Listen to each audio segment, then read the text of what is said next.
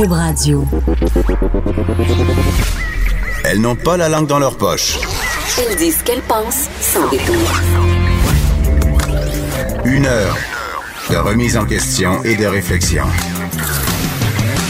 Geneviève Peterson. Vanessa Destinée. Les effrontés. Hey, bonjour tout le monde. J'espère que vous allez bien euh, en ce matin enneigé sur Montréal. Vanessa Destinée, allô? Salut! Je veux savoir une affaire. Je veux, je veux savoir si t'es venu travailler à genoux. Comment?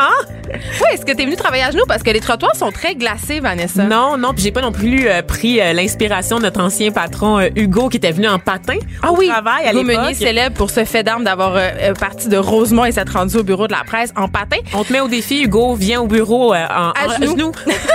Mais écoute, Vanessa, la raison pour laquelle je te demande ça, c'est parce qu'il y a certaines écoles de la Commission scolaire de Montréal et aussi autour de Montréal qui demandent à leurs élèves de se déplacer à genoux dans la cour de récréation Pour pendant les pauses. Non, c'est pas pour prier, c'est parce que, figure-toi donc, les cours d'école sont trop glacés. oui.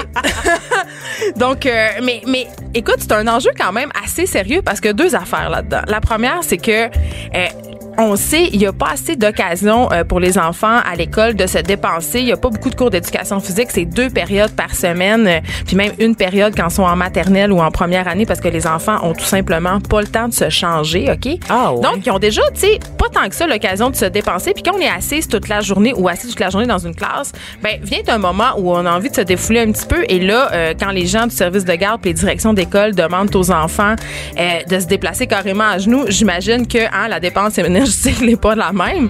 Euh, Il y a même des, des écoles qui fournissent des crampons aux éducatrices en service de garde tellement les cours d'école sont gelés. Ben voyons donc. Ben oui. Dans mon temps, là, quand c'était trop gelé, on restait quand même à l'intérieur, le temps qu'on rajoute du sel un peu. Ou sinon, les, les professeurs créaient des patinoires aussi Ben- pour nous permettre de glisser, tu sais. C'est le cas à l'école de ma fille. Quand Ah! c'est trop glacé, euh, on- les, les élèves restent à l'intérieur.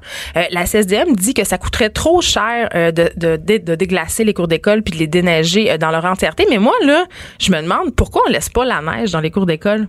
Parce que là, écoute, du haut de mes 36 ans, je vais te dire, dans mon temps... Oh là, mon Dieu Seigneur, ça commence. non, mais dans mon temps, pour vrai, il n'y avait pas de déneigement des cours d'école. La neige s'amoncelait en quelque part. On se faisait des grosses maudites buttes. Ben oui, puis t'allais à l'école en raquette, Geneviève. Non, pas en tout. On se faisait la...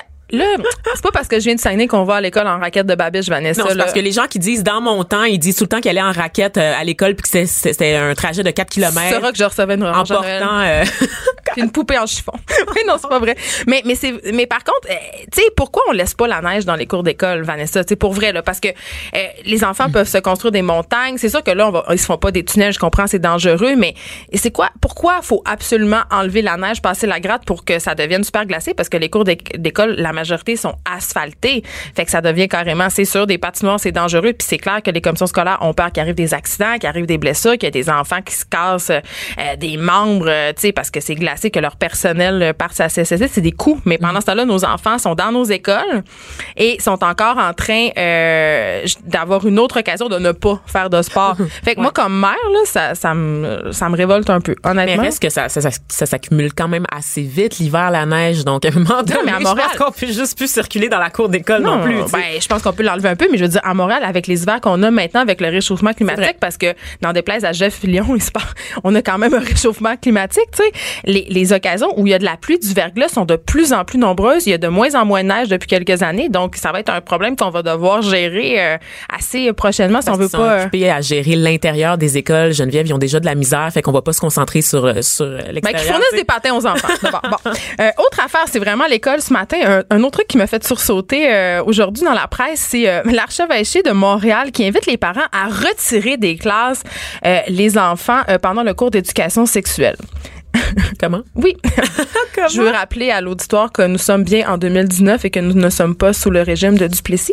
Mais euh, oui, voilà, le- le- le- les autorités ecclésiastiques, Vanessa, euh, ont produit un manuel d'éducation sexuelle euh, destiné euh, aux enfants et suggèrent à leurs brebis, hein, ces brebis de l'Église, de retirer leur précieuse progéniture des classes pendant le cours d'éducation pour respecter en fait la pudeur naturelle Des, enfants? Et Est-ce là, est-ce qu'ils parlent de pédophilie dans ce guide-là? non, ça va être un autre sujet. mais là, je les cite, OK? L'archevêché dit Il est en effet reconnu par les psychologues les plus crédibles. Mais on sait pas c'est qui. OK? Ils ne sont pas nommés. On sait juste qu'ils sont très, très crédibles, Vanessa. Donc, c'est reconnu par ces psychologues-là que l'enfant vit une période de latence sexuelle de 6 à 12 ans environ et qu'il serait comme sexuellement endormi. En tout cas, j'invite ces psychologues-là euh, qui ont visiblement pas d'enfants à refaire. faire le cours de euh, base au cégep, mettons, de psychologie. Juste ça, ça pourrait les aider un petit peu. Je peux juste te dire que moi, Vanessa, à 11 ans, j'étais zéro sexuellement endormie. Je veux juste te dire ça. donc, euh, donc voilà. Donc, ils ont produit un petit manuel. Puis c'est vraiment préoccupant parce que ce manuel-là, en ce moment, il est sur Amazon depuis le début de la semme. Puis c'est ici parmi les ouvrages les plus ah, vendus de sa catégorie. Ça, ça me déprime. Ça, je ben, veux pas entendre ça. C'est vraiment déprimant. Puis ce qui est déprimant, c'est le discours de l'archevêque sur la sexualité euh, des jeunes et la sexualité en particulier. Ils disent que parler, euh, ils disent nommer toutes les parties du sexe de la femme, de l'homme, externe et interne. Je pense que quand on est en première année, c'est un peu raide. Mm. Je veux dire, ça, Vanessa, c'est dire que les parties intimes, les parties personnelles, comme disent mes enfants, euh, c'est des parties pas comme les autres. Ce sont des parties qu'on doit cacher, qu'on doit censurer, puis qu'on peut pas apprendre anatomiquement à les nommer comme les autres parties du corps. Et là, moi, j'ai vraiment un gros problème avec ça. Là, Pour nommer le zouizoui, par exemple? Euh, la vulve et le pénis, ah, n'ayons pas peur des mots, mais je veux dire, euh, c'est vraiment faire grandir les enfants dans une espèce de tabou entourant euh, des, parties anatomiques qui, ont, qui sont. Et ce qui me scandalise un peu dans cette nouvelle, c'est que souvent, quand il est question des cours de sexualité au primaire, au secondaire, on fait référence aux communautés. Certaines communautés seraient plus frileuses au fait de donner ces cours-là. On pense entre autres aux musulmans, on pense entre autres à la communauté hindoue. Mais là, on regarde ça et vraiment, ça vient des catholiques. Là, donc, on, on oublie à quel point on n'a pas évacué la religion catholique du Québec. Puis on c'est au-delà du patrimoine, c'est encore très très présent cette espèce d'esprit judéo-chrétien au sein des chaumières québécoises. Là. Donc il faut arrêter de pointer du doigt les autres communautés et se poser des questions sur notre rapport à la religion. Ben mais en, puis en plus de ça, euh, ils vont jusqu'à dire qu'on doit, justement, doivent faire sortir les enfants pendant les cours d'éducation sexuelle. À genoux. Les, oui, à genoux. ils les invitent à aller à la bibliothèque ou dans le bureau. Est-ce qu'on réalise comment ces enfants-là doivent se sentir écartés? Doivent Moi, je me rappelle, là, je vais encore dire dans mon temps, mais tu sais, dans mon temps, on avait morale et religion. J'allais dans une école privée. Puis euh, les gens qui étaient super cathos, ils devaient sortir pendant le cours de morale. Et ça devait être absolument... C'est humiliant. Tu fais des classes différentes? Ben nous, euh, je sais pas. Nous, okay, ils devaient sortir pendant le cours de morale puis aller dans, dans la classe de cours de religion, mais il était trois, là. Moi, mais... j'ai une anecdote par rapport à ça. sais moi, quand j'étais jeune, j'avais été en religion. Mon père m'avait inscrit naturellement, comme beaucoup de parents d'ailleurs, mhm. naturellement en religion sans se poser de questions. Il y avait la classe de morale pour les parents un peu plus funky, là, ceux qui étaient déjà végés avant l'heure, tu sais. Et à un moment donné, en sixième année, voyant que les activités du cours de morale étaient tellement plus intéressantes que de parler de Jésus loge chez Zaché, j'ai réussi à le dire en monde. J'avais demandé à mon père de m'inscrire pour ma sixième année, dernière année, faire de la morale. Ça allait être cool, tu sais, on faisait des graffitis puis des pochoirs, ça, allait, ça avait l'air malade. Et l'école avait refusé. Hein? en disant que j'avais fait toute ma formation en religion au primaire. Ils ah. avaient refusé de me mettre en morale pour ma dernière année, même si j'avais eu un papier signé de mon père. Ils s'étaient opposés à la volonté du parent.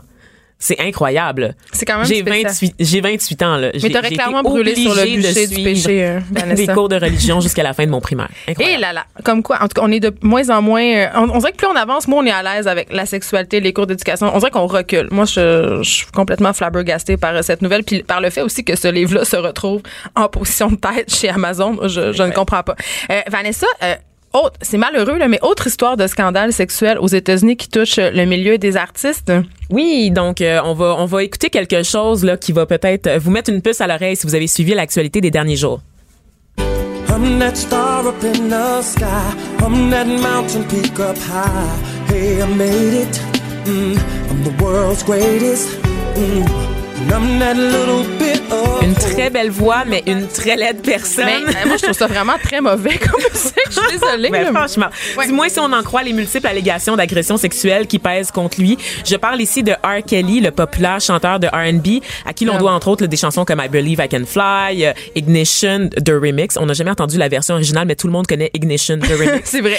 Et The World's Greatest, qu'on vient d'entendre, chanson originale du film Ali sur le célèbre boxeur.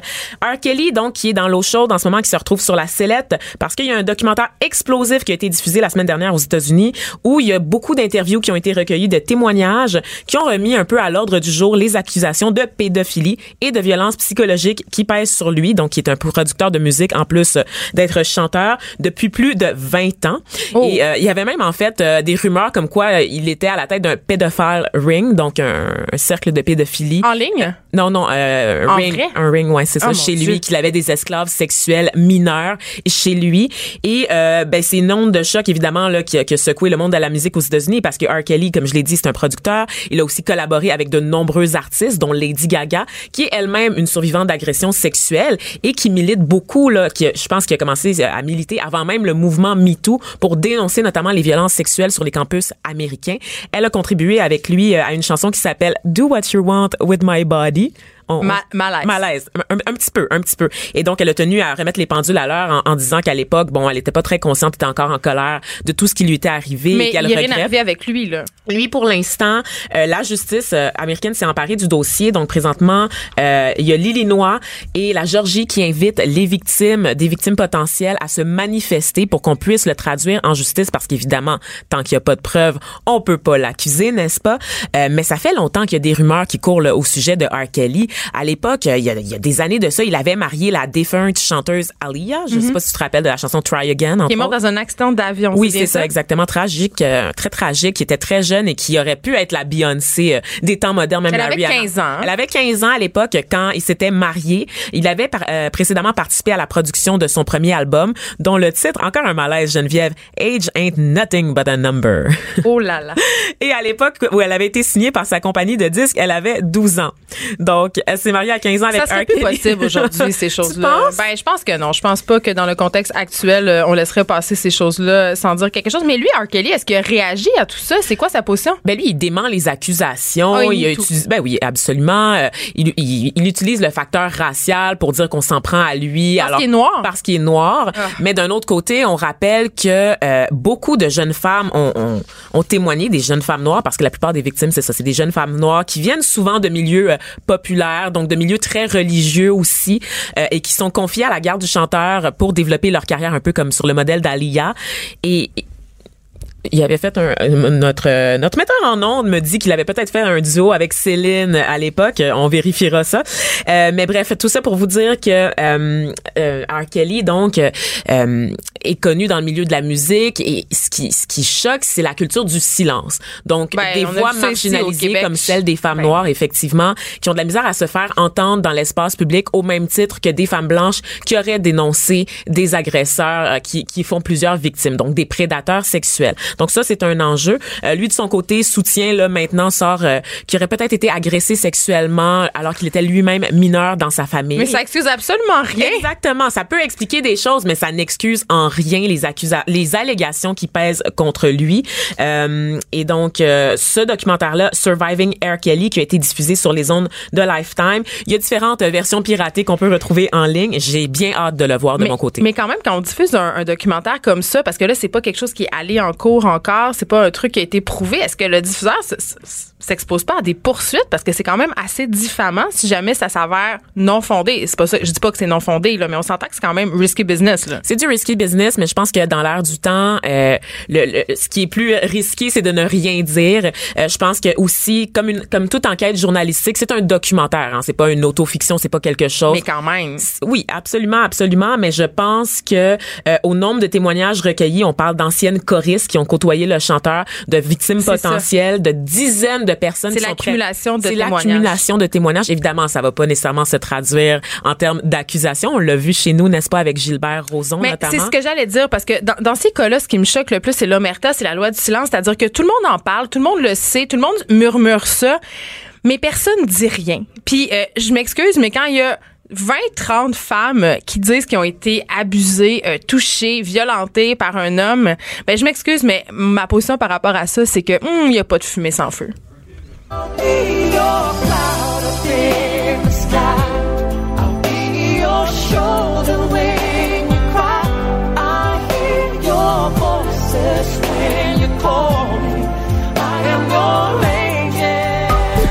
Un regard féminin sur l'actualité.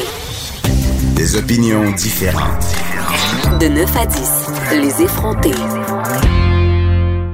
Je pense qu'il faut vraiment avoir vécu euh, dans une grotte, Vanessa, pour pas avoir eu connaissance de cette épique histoire cette semaine. Euh, L'ancienne ministre de l'Environnement, euh, Marie-Chantal Chassé, qui a été, oh, va être le premier à faire ce jeu de mots Oh, douteux, chassé du Conseil des ministres par François Legault, euh, qui s'est excusé en disant que c'est bon que Madame Chassé était une femme très compétente, une gestionnaire hors pair, une femme de tête, une femme d'affaires. Il l'a beaucoup encensé tout en la congédiant, mais euh, a quand même mis ça sur notre dos, c'est-à-dire sur le dos des médias qui lui avons posé des questions euh, Trop difficile. ben, ça a l'air que c'est difficile à gérer euh, pour une madame euh, la pression médiatique et même pour les ministres. Ben, j- j'imagine que ça doit être un apprentissage puis ça doit être quand même une pression intense. Mais euh, je, pense pas que tu mets un ministre dehors euh, parce que genre il, est- il est- il est pas très à l'aise avec les médias. Je pense que c'est une espèce de façon un peu de de sauver la face puis d'essayer euh, de trouver une raison un peu soft parce que euh, Marie Chantal Chassé évidemment est allée de beaucoup de déclarations euh, malaisantes. Puis on s'est demandé. euh, Ben, elle avait pas l'air de connaître ses dossiers, en fait. C'est que des, des définitions très simples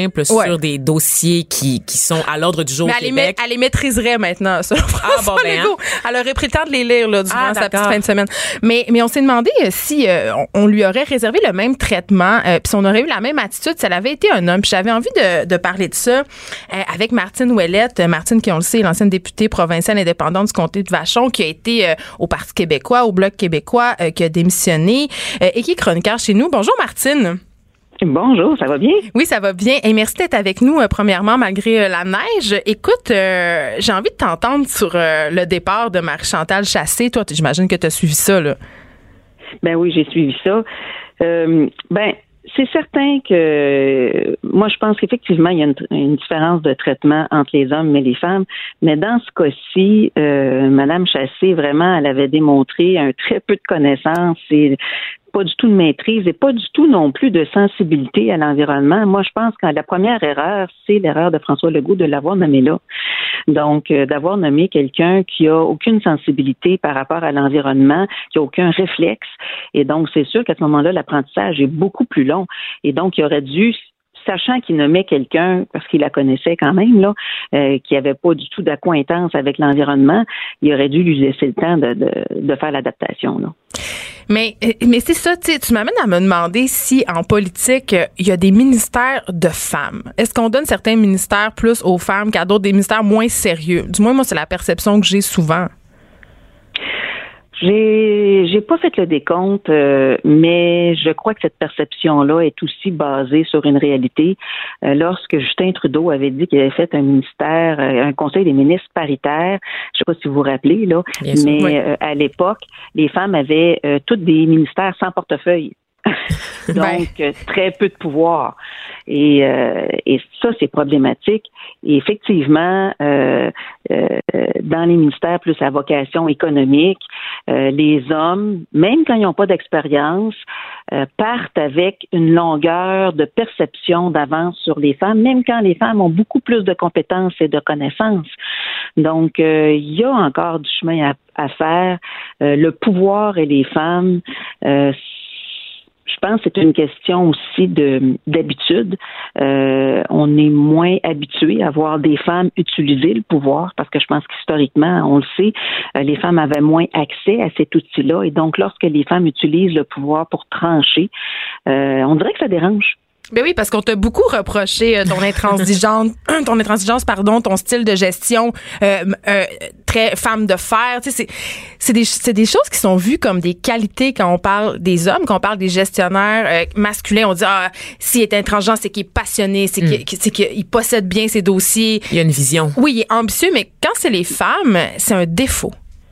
Ben exactement. On n'aurait jamais dit d'un homme qui est intransigeant. J'ai jamais entendu ça pour un politicien qui est intransigeant. Un homme là qui va euh, indiquer une direction, un ton à prendre, on va dire qu'il y a du leadership. Mais une femme qui va faire ça, on va dire ben elle consulte pas, elle travaille pas en équipe. Je ne sais pas, moi je suis pas, je suis pas en sociologie là, mais je pense que ça vaudrait la peine de faire une analyse. J'ai l'impression que parce que les femmes historiquement n'avaient pas accès à l'outil du pouvoir, puis ont plus travaillé avec des outils de conviction, euh, des outils de persuasion, puis des outils de consensus, que lorsque, puis moi je suis d'accord, euh, la conviction, le consensus, le plus souvent possible, mais particulièrement en politique, des fois, c'est pas possible hein, que tout le monde soit d'accord. Il faut trancher. Et on dirait que quand une femme tranche, euh, les hommes autour ont plus de difficultés à l'accepter euh, lorsqu'elle est en position de pouvoir. Moi, je l'ai vécu comme ministre des Ressources naturelles.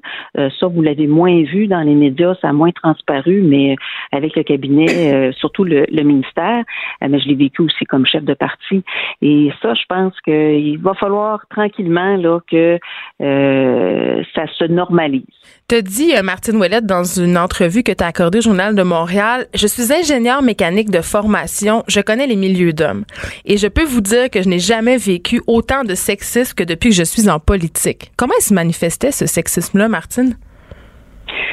Ben, de toutes sortes de façons. Euh, je dirais, euh, comme ministre des Ressources naturelles, euh, j'avais des fois des euh, des gens au ministère, des sous-ministres, sous-ministres associés, qui, euh, pourtant, moi, je suis ingénieur mécanique de formation, j'ai une maîtrise en administration des affaires, j'ai fait 20 ans dans tout le milieu industriel, là, énergétique, les mines, j'avais une expérience avant d'arriver comme ministre, et euh, qui euh, refusait d'écouter euh, les recommandations que j'avais à faire, et j'étais ministre. On te prenait pas au sérieux?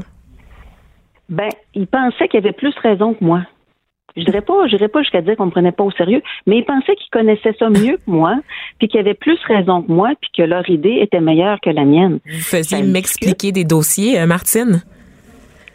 L'expression mansplaining qui, qui consiste en fait à, à expliquer de manière condescendante à une femme quelque chose qu'elle maîtrise mieux que, que son public masculin.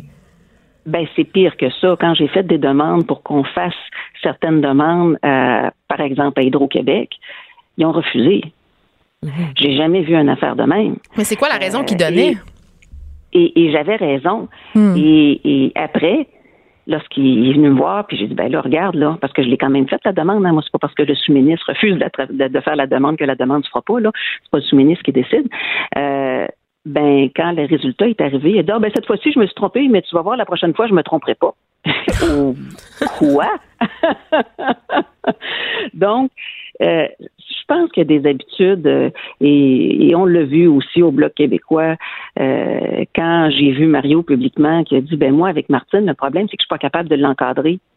Pardon? Il fallait te contenir, Martine. Mhm. Ben, c'est pas à Mario à m'encadrer, c'est moi qui étais chef à ce moment-là. Euh, donc, il y a toutes sortes de choses comme ça euh, en commission parlementaire, le genre de commentaires qui étaient faits. euh, euh, pendant la période de questions, euh, je vais vous donner un exemple bien précis. Moi, là, ça me donnait mal au cœur de voir comment euh, Gaétan Barrette euh, traitait euh, la députée de l'opposition du Parti québécois euh, en période de questions. La condescendance, c'était épouvantable. Et- mais, Euh, mais parlons aussi de la condescendance euh, médiatique, euh, Martine Ouellette, rapidement. Euh, on a vu beaucoup de la photo de toi où tu pleures circuler.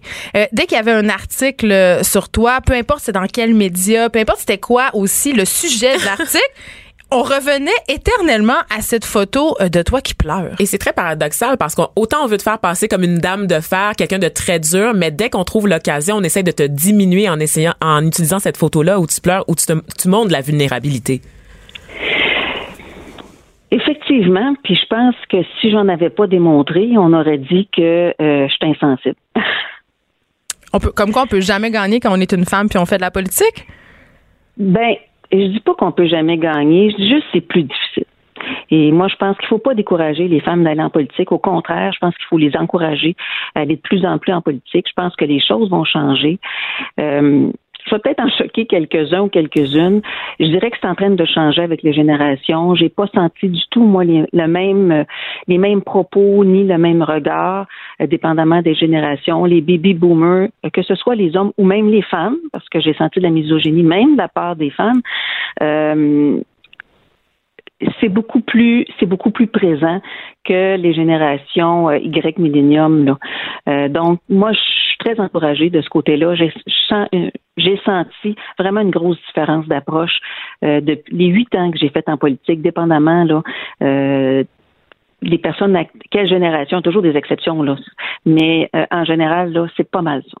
Fait je pense que c'est en train de changer. Merci euh, beaucoup, Martine Ouellette, d'avoir été avec nous. On rappelle que tu es au micro de Benoît Dutrisac régulièrement euh, sur nos ondes. Merci d'avoir été avec nous. Pour nous rejoindre en studio, Studio à commercial cube.radio. Appelez ou textez 187 Cube Radio. 1877 827 2346. Les effrontés. On a parlé euh, de la différence de traitement des femmes en politique, puis ça nous a donné envie de réagir sur euh, une étude qui est parue récemment, euh, Vanessa, à propos des femmes PDG qui gagneraient encore malheureusement moins d'argent que leurs confrères masculins. Mhm. Donc, c'est tout frais, tout chaud de 2019, euh, un rapport publié par le Centre canadien de politique alternative qui signale que parmi les quelques 1200 dirigeants de 250 à peu près grandes sociétés publiques au Canada, les femmes ne gagnent que 68 cents pour chaque dollar versé à leurs collègues masculins. 2019, hein? Et selon cette étude, l'écart se réduit à 86 sous euh, à l'échelon des cadres supérieurs, donc ce qui correspond presque à l'écart salarial global du pays, qui lui se situe à 87 sous. L'écart pour tout le monde, ça veut dire. Exactement. Ça veut dire dans tous les corps de métier, les femmes euh, gagnent absolument moins que les hommes. Toujours. En majorité. Toujours. On se demande pourquoi. 21e Et, siècle. et là, et là, c'est très drôle parce que euh, pour parler de tout ça, des femmes en gestion, euh, de l'écart salarial, de la différence de perception aussi euh, dans la gestion féminine versus la gestion masculine, j'ai eu envie d'inviter ma première patronne. Et là là. Elle est assise devant nous, Patricia Dionne. Bonjour. Bonjour. Euh, Patricia Dionne que j'ai connue euh, chez TVA Publications euh, quand j'avais environ, je sais, j'étais un bébé, là, j'avais 23 ou Non, 24 pas tant que ans. ça, pas tant que ça. Oui, quand même un peu. Qui est maintenant VP exécutive, chef de l'exploitation. Ça a l'air très important. chez Caro, chez, chez Caro puis ça, pour ceux qui ne savent pas, c'est des, des ateliers boutiques où ils vendent de la très belle céramique et des très beaux bains. Plein de beaux tuyaux, belles affaires. Est-ce que c'est cher? Parce que, tu sais, on sait que je fais des rénaux en ce moment. Oui, bien sûr. Euh, je dirais qu'on a une gamme de produits qui est accessible à tous. C'est une réponse très politique. Oh, mais, euh, fin de euh, la plug. c'est ça. Mais il y en a pour tous les goûts et pour tous les prix. D'accord. Euh, euh, Patricia, tu nous as entendu euh, s'entretenir Ouais. avec Martine Ouellette, euh, notamment sur la différence euh, de perception Mm-hmm. euh, des femmes en politique. Puis là, je te vois pincer les petites lèvres. Je la connais trop bien, cette face-là. T'es Ouais. pas d'accord? Ben moyen, c'est-à-dire que premièrement, je pense que dans tout ça, il faut vraiment avoir des nuances. Euh, moi, j'ai un peu de misère avec euh, quand on, on- on affirme très clairement les hommes sont comme ça, les femmes sont comme ça. Je trouve qu'on prend très peu de temps dans notre société pour comprendre la personnalité des gens. Euh, on- on arrive souvent à des constats très rapidement. Je pense qu'on devrait plus souvent prendre le temps de comprendre la personnalité, comprendre la façon d'être des gens et quand on, on place des gens dans des positions, euh, on pense à la ministre de l'Environnement, bien entendu, dont vous avez Qui a été parlé. chassée. Oui, très excellente blague. Je te reconnais d'ailleurs dans ça. Oui, hein, Euh, oui, ouais, vraiment. Euh, on nomme des gens pour les résultats qu'on attend d'eux. Donc, que ça soit une femme, que ça soit un homme. Et je suis assez d'accord avec toi quand tu disais c'est un peu triste euh, de d'entendre que quelqu'un perd son emploi parce que sa relation avec les médias était difficile. Tu sais, avant tout, moi, je pense qu'on va avoir quelqu'un dans des postes de pouvoir axés sur les résultats qui vont arriver avec des solutions, Ben oui. qui vont apporter des changements. Puis non seulement ça, mais moi, je me disais, Monsieur Legault, il dit ça parce que peut-être qu'il a peur de dire, euh, parce qu'elle est incompétente, parce qu'elle est une femme. Pas parce qu'elle est une femme qu'elle est incompétente, mais vous comprenez ce que je veux dire. Mhm. Ouais. Il s'exposait quand même à des critiques. Ouais. Si il disait d'emblée, ben, c'est une incompétente, là, on aurait dit, on serait monté au marquage, nous, les premières, Vanessa. Oui, absolument. Pour absolument. dire, mais il a dit ça parce que c'est une femme. Mhm. tu sais. Lui non plus, il peut pas gagner. Et François Legault, il peut pas gagner Non. dans cette situation. Mais, mais, il a, mais il a gagné. Ouais. On s'est donné le go, Vanessa. Ah non, c'est c'est infinie lourdeur. Ça continue. C'est le matin, jeu de mots. Euh, Impossible. Mais, mais parlons de, de ta position de gestionnaire, Patricia. Ouais. Explique-nous un peu comment tu es devenue gestionnaire parce que tu n'étais pas nécessairement prédisposée à ça. Tu sais, ton père est un comptable. Tu sais, Ben, t'es pas, écoute- t'es pas tombé dans la marmite de la gestion à l'âge de deux ans. Là. Ben, je pense que oui, Oh non. sans même le savoir. Euh, D'ailleurs, euh, ma mère me rappelle parfois que déjà sur mes petits bulletins d'école prématernelle, c'était écrit euh, ah Patricia est une leader née, elle organise euh, les concours de casse-tête et autres jeux de poupées. Euh, cependant, j'avais pas du tout fait des études dans cette idée-là. J'étais plus dans une idée de médias justement, de journalisme et tout ça. Oui, parce qu'on faisait des magazines ensemble. Oui, absolument. Oui. Et ben ça a été comme naturel entre guillemets. Puis je reviens à ce que je disais un peu plus tôt. Je pense que quand euh, les gens à la direction, euh, tu parlais de chez TVA, quand on faisait des magazines ensemble, euh, quand les gens à la direction ont des objectifs clairs en tête, ben ils placent les gens, ils nomment les gens qui sont capables d'atteindre ces objectifs-là. Et c'est comme ça que lentement mais sûrement, j'ai gravi les échelons, puis je me retrouve aujourd'hui euh, chez Seragret. Mais là, parlons donc du fameux plafond de verre. Oui. Toi, tu l'as jamais senti là, que tu fessais dedans avec tes pieds puis qu'il y avait comme une espèce de barrière parce que dans notre milieu médiatique, il y a beaucoup de femmes, c'est Ouais. clair. Là. Ouais. Il y a beaucoup de femmes, j'ai remarqué ça, mais c'est peut-être juste moi, qui sont cadres intermédiaires. Oui. Mais dans les plus hautes sphères, tout à coup, c'est un peu moins ça. Ben c'est sûr et certain que je pense qu'en général, encore une fois, avec une certaine nuance, les compétences des femmes sont reconnues. Tu sais, on sait que dans nos universités, il y a énormément de diplômés femmes, donc qui se trouvent des bons emplois dans le marché, comme tu dis, cadre intermédiaire et tout ça, il y en a plein. Peut-être que quand on arrive dans des postes euh, supérieurs de direction, on retrouve moins de femmes et encore une fois, je reviens à c'est quoi la personnalité, c'est quoi les résultats qu'on veut. Je pense qu'on prend pas assez de temps pour comprendre la personnalité des gens et qu'est-ce qu'on peut en obtenir à la fin. Souvent, euh, dans la discussion que vous aviez au préalable avec euh, Martine Ouellette, euh, vous parliez de euh, qu'est-ce qui est toléré entre guillemets Oui. chez une femme, qu'est-ce qui est toléré chez un homme. Euh, c'est plutôt vrai qu'en général, euh, tu sais, on, on, on dit euh, ah ben c'est une femme, elle est colérique, puis on Émotive. dirait moins, oui, elle est émotive. Je me fais dire ça. Tu pleurais tout le temps. oui, je me le fais moins dire aujourd'hui. Par contre, je pleure moins. Je sais pas si c'est l'âge, mais en tout cas. Deviens sensible et cynique. Oui, non, quand même, je ne deviens pas insensible. Mais euh, je dirais par exemple que qu'est-ce qu'on entend beaucoup moins, c'est euh, ah t'es bonne Patricia parce que tu travailles comme un homme. Quand Ah oui. j'avais 30 ans, euh, il y a maintenant One of the boys. 15-16 ans, je me faisais dire ça. Ben non. Ah, Pat, Oui, oui. ah ouais, hey, Pat, c'est cool de travailler avec elle. Elle est one of the boys, exactement. Je l'entendais Geneviève. souvent, hein. Ouais, ouais. Puis là, Pat, elle, on peut l'amener dans des meetings de gars parce que elle est cool, elle a un langage coloré. L'épaule. girl, ça. Oh, Seigneur. oui. Fait que ce côté-là euh, m'était attribué, mais Ça te dérangeait-tu? non. Ça me une pas qualité. parce que c'est c'est ma personnalité qui est comme ça. C'est pas je suis pas one of the boy, one of the girl. Je suis une personne qui aime les gens, qui est sociable, qui a envie d'entendre qu'est-ce qui se passe. Là, Vanessa se tortille sur sa Ouais. chaise. Ben, en fait, je voulais savoir, est-ce que ça te, ça crée une distance entre toi et les autres femmes de savoir que toi, t'étais traitée comme one of the boys? Ben écoute, peut-être, mais je l'ai jamais vu. Parce Ben, que moi, comme je viens de dire, toi tu l'as vu? Ah, elle, elle Ben, l'a vu. moi, Mon je- Dieu, j'apprends des choses ce matin. non, j'ai peur. mais non, non, Je non. vais apprendre des choses sur Geneviève, mais en tout cas, on y reviendra. on en parler tantôt s'il reste du temps, mais je veux dire, euh, par rapport aux autres gestionnaires euh, féminines, je pense qu'il y avait beaucoup d'admiration euh, pour toi parce que, euh, justement, euh, peut-être que les autres, je pense que nous, les filles, on, on, tu sais, on parlait des perceptions, mais je pense que nous-mêmes, on a une perception, nous, puis on s'autoclasse quand même dans des catégories. Puis quand tu disais, il faut voir la personnalité, il faut voir où est-ce qu'une personne peut aller, il y a aussi la façon dont on est élevé, les choses Absolument. auxquelles on nous intéresse. C'est pas des qualités qui sont mises de l'avant au niveau des petites filles, des qualités de gestion. Je ne peux pas plus être d'accord que toi avec ça. Je l'avais d'ailleurs, j'ai des petites notes devant moi, comme vous pouvez voir. Et j'ai eu la chance, parce que je pense que ça vient de là, puis j'ai eu la chance, moi, d'avoir des parents qui ne faisaient, n'avaient aucun prérequis ou arrière-pensée ou peu importe comment on appelle ça par rapport au sexe. Donc nous chez nous on était un garçon, une fille et c'était la même chose. Euh, j'ai eu aussi le, le privilège d'avoir un père qui au début des années 80 a fait une grande place aux femmes comptables agréées à Montréal et qui prenait le téléphone pour appeler des clients puis qui disait non non c'est elle, elle va rester là, est aussi compétente que le gars de la semaine passée même si les clients disaient ah ouais je suis pas sûr euh, blablabla puis il militait pour ça. C'est sûr que de l'entendre dire ça raconter ça au souper. Moi, ça, ça allait de soi. Là. Il n'y a jamais eu dans ma tête, j'ai, je me suis jamais dit à aucun moment de ma vie, je ne peux pas faire ça parce que je suis une fille. Et ça, je le dois à 100% à mes parents, autant à ma mère qu'à mon père. Puis tu sais, on entend souvent, puis moi, ça me gosse vraiment beaucoup. là. Il y a même des politiciennes qui un peu se drapent derrière ça. Et, euh, les- des modes de gestion féminine où une femme, ça dirige pas pareil. Une femme, c'est plus sensible, ça a plus d'empathie. Autrement dit, s'il y avait pas de femmes, il y aurait pas de. S'il y avait des femmes au pouvoir, tu sais, il y aurait pas de garde dans le monde. C'est ça. Tu sais, mais On mais- salue Angela J'ai connu des, des hommes très empathiques. J'ai connu euh, des femmes pas empathiques. J'ai connu. Je pense qu'il y a de tout. Tu sais, c'est vraiment euh, de coller des étiquettes comme ça. Puis je pense qu'en 2018, 2019, on s'en rend compte de plus en plus. Là, coller des étiquettes aux gens, c'est pas ça. tu sais, C'est pas l'avenir d'après moi. Mais reste, c'est ça. Il faut quand même avoir des couilles d'acier, c'est-à-dire qu'il faut quand même revêtir une espèce de pantalon. Tu vois, tu Tu dis quand même déjà une expression.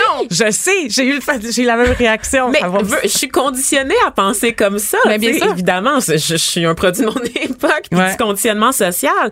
Mais c'est ça, c'est que à un moment donné, ce qu'on ce qu'on on aime chez les femmes, c'est avoir un équilibre. On Mhm. demande jamais aux hommes d'être équilibrés, mais les femmes, faut tout le temps avoir cette douceur-là, parce que quand on n'est pas douce, on nous le reproche aussi. Quand on n'est pas féminine, on nous le reproche aussi. Ouais. Donc, il, il faut tout le temps conjuguer les deux, les, les, les perceptions qu'on a à l'égard du sexe féminin, même en position de pouvoir. On peut jamais être nous. On, por- on porte la responsabilité entière de notre genre sur les épaules, tu sais.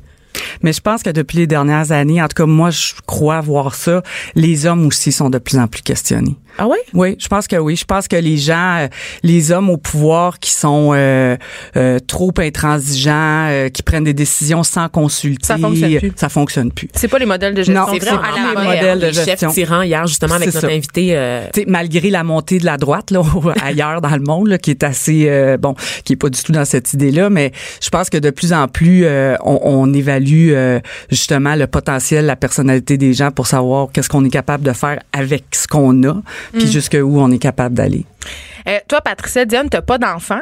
Non. Euh, Il y a une gestionnaire américaine euh, très connue qui a fait un article un donné pour The Atlantic où l'article c'était You can have it all. OK? Mm-hmm. Tu peux pas tout avoir. Puis, euh, ben, euh, moi, je suis pas cadre, évidemment, mais j'ai quand même un travail qui demande beaucoup de disponibilité dans un milieu où il y a des horaires un peu atypiques, ce qui est quand même un peu similaire avec la job de cadre où tu dois te montrer disponible, où tu dois performer jour après jour et être là. Et j'ai trois enfants et je trouve ça excessivement difficile. Pour les femmes en gestion, euh, tu sais, toi, tu n'as pas d'enfant. Là. Tu tu l'as vu, c'est quoi les avantages Ouais. de pas en avoir? Comment ça se passe? Tu penses que le monde des affaires est, est adapté à ça? Tu me fais un signe que moyen? Non, mais je te fais un signe que moyen parce que j'ai j'ai pas eu la chance d'avoir des enfants malheureusement, mais j'ai quand même eu la chance d'avoir euh, une petite fille dans ma vie pendant dix ans. Exact. Et c'était pendant ma trentaine, donc pendant un moment de ma vie où est-ce que je trava- travaillais énormément. D'ailleurs, on travaillait ensemble à ce moment-là. Oui. Euh, donc j'avais, je n'ai pas porté d'enfant, mais j'avais quand Mais moi, j'en ai porté pendant que je travaillais avec Oui. toi. Ah oui, on se souvient très bien de toutes nos aventures d'ailleurs. Oui, Patricia a manqué de me faire mourir de faim. Vrai. dans un rang. Oui. je, je suis toute oui. Il y avait pas, pas de babiche à chiquer. Non, on allait faire un, un- on allait faire un pitch en région et j'avais faim. Puis moi, quand je suis enceinte, je fais des crises d'hypoglycémie, je tombe dans les pommes. Puis on n'avait pas le temps, on était en retard, puis on s'était un peu perdu. Fait que je mangeais des poissons goldfish, de goldfish dans le fond de ma sacoche. Ah. Puis après, elle est allée m'acheter un chip. Mais je dois dire que le pitch a été spectaculaire. On l'a Ah oui, gagné. on l'a gagné. Oui, Ah, ben voyons donc. Geneviève est en feu. Mais c'était une bonne bosse pour la conciliation travail-famille. Euh, ma mère régulièrement des au. Bref. Mais tout ça pour dire que je le sais, euh, j'ai vécu ça pendant dix ans, à moitié, si on peut dire ça comme ça. euh, Mais j'ai entendu beaucoup de femmes me dire des remarques euh, telles que euh, c'est pas vraiment politically correct ce que je vais dire, Tant mais mieux. ah, avoir une, des enfants une semaine sur deux, ça doit être extraordinaire. C'est la meilleure chose. Une là, semaine, arrêt. une dit tout le semaine, temps. tu tu t'occupes de tes enfants, l'autre semaine tu travailles puis tout ça, fait que tu peux te. Puis je sais, j'ai des amis autour de moi qui qui ont conju- qui conjuguent encore des, des des grosses carrières puis qui ont des enfants puis à tous les jours elles sont tiraillantes les deux. Je pense souvent que malheureusement euh, on hésite à faire appel à de l'aide externe. Mm. Tu sais, euh, les, les femmes, euh, les mères Ils veulent encore faire le ménage. tout faire. Oui, c'est ça. Faire les lunchs, faire le ménage. Récemment, j'ai eu une excellente discussion avec une copine à moi qui me disait, au mois de janvier dernier, elle dit, j'ai pris une décision. J'ai dit à mon chum, je ne fais plus de lunch. Et elle dit, il m'a regardé puis elle a dit, mais oui, comment ça? Donc, tu continues à faire ça? Combien ça coûte faire manger les enfants à l'école? Puis là, elle a dit, Voyons, je- je- c'est moi la nouille. Il y a personne qui l'obligeait à faire ça. là. Mais non, on s'impose Qui ça. se levait à tous les matins à 5h30 pour faire des lunchs pour ses enfants, machin, machin. Fait que c'est ça aussi, je Parce qu'on a un sentiment Il faut- d'échec, sinon, tu sais. Il faut, être se donner parfait. les, Ouais. euh, faut se donner les outils puis euh, pour réussir, tu sais. Écoute, sur ces paroles philosophiques, Patricia Diane, c'était merci. beau. Non, mais merci d'avoir été avec nous. euh, Ça me fait plaisir, tu tellement. continues à gérer ses regrets avec brio. Oui, et je ne pensais jamais me retrouver à la radio avec toi. Me à gérer Geneviève, plaisir. c'est ça qui est le fun. Ah, c'était tellement agréable. Ah, Ah, regarde, tu vois. bon, Ouais, ben, ben, ben, agréable. Non, non, c'est vrai. Je Je suis le dis pas parce que les gens nous écoutent. Parce qu'elle est en face de nous. Non, non, c'est une une très personne agréable. Je Après retravaillerai avec pause, elle. On ira aux toilettes ensemble, OK? Taisez-vous. Les effrontés. Joignez-vous à la discussion. Appelez ou textez 187 Cube Radio. 1877 827 2346. Vous le savez, comme à chaque jeudi, ma succulente et trépignante collègue Vanessa Desnay nous fait sa chronique beauté. À quand, à quand mon propre jingle, Geneviève? Je l'attends. J'aimerais ça. On va faire. je Des histoires de sacoche! Je vais faire. Je vais faire. Oui. Et de rouge à lèvres. On aime Wouhou, ça. On aime ça. De quoi tu nous parles aujourd'hui? Qu'est-ce que tu nous sauves? Geneviève, confession. Ah. OK, Malgré, oh, comment ça là, Ah, là, on, on- on commence en force là. Malgré mon statut d'égérie et de sexe symbole de tabloïd, la marque pour laquelle je travaille, que je partage euh, d'ailleurs ce statut avec notre collègue Jean Balthazar. Où?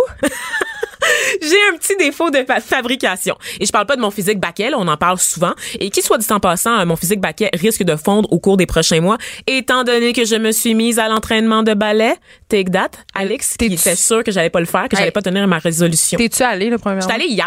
J'ai fait la barre, j'ai fait des demi-pointes, des pas de bourré. Quand, on sera allé, quand tu seras allé trois fois, là, on en reparlera. Ouais, Watch out les auditions là, de Casse-Noisette et de Révolution parce que je m'en viens l'année prochaine, guys. Bon, en tout cas, alors je parle pas de ma charpente aujourd'hui, mais bien de mes mains, de mes doigts plus précisément. En fait, de mes ongles, Oh. parce que je les ronge constamment. Ah, J'ai jamais remarqué ça. C'est dégueu, c'est vraiment dégueulasse. J'ai souvent les doigts dans la bouche. Je, je sais que ça sonne bizarre. Oui. Je ramasse. J'ai des images. C'est oui, non, c'est pourquoi.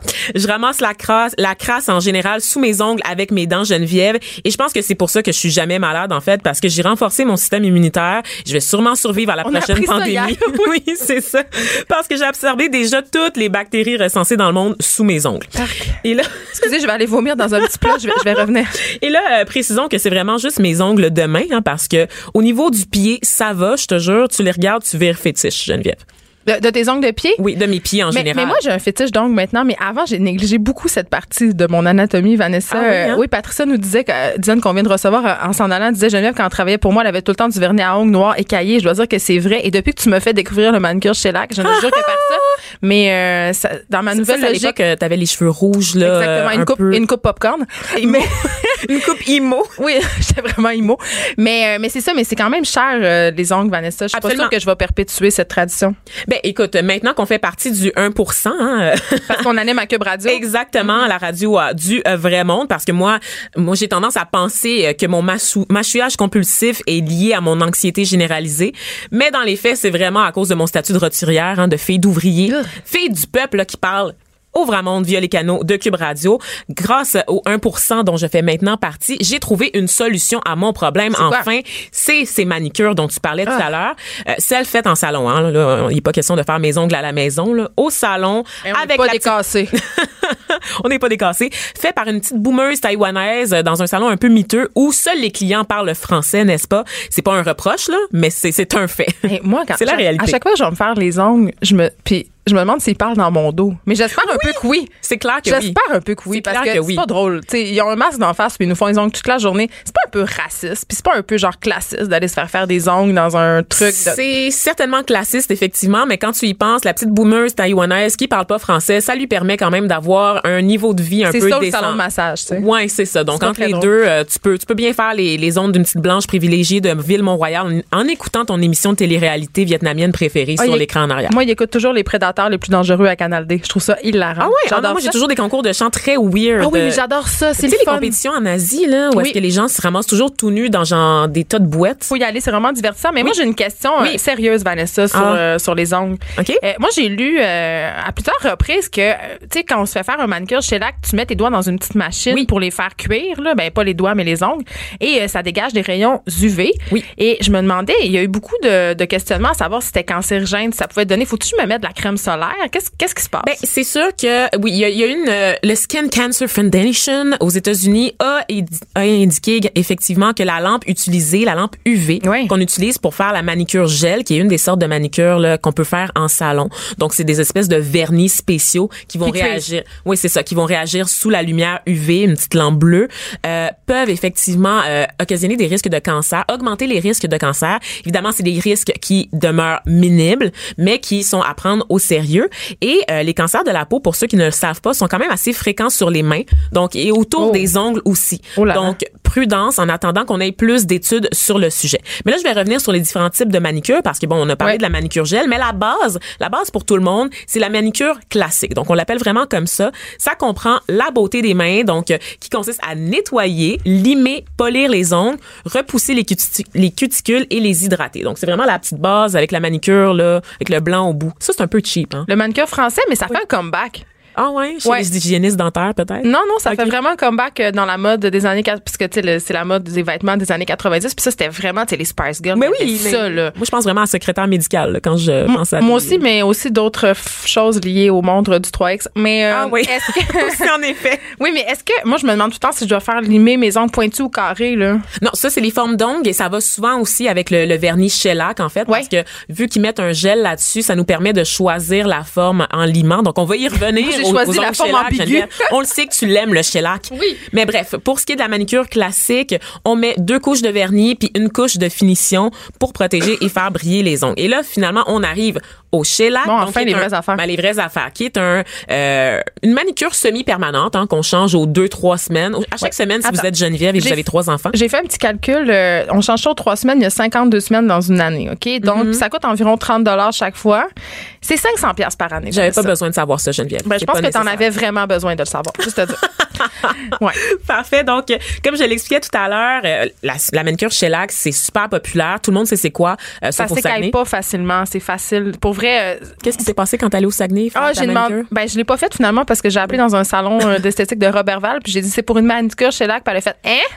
Fait que j'ai dit je vais je vais me tourner vers les Cambodgiennes les plus près de moi, c'est-à-dire celle à Montréal. Oui, exactement, parfait. Donc, le, le, le shellac, en fait, c'est juste une marque de vernis à ongles. Donc, le vrai terme, c'est gel UV. Donc, Ouais. c'est vraiment ça. Shellac, c'est juste la marque la plus vendue parce que ça a vraiment euh, gagné en popularité au, au cours des dernières années.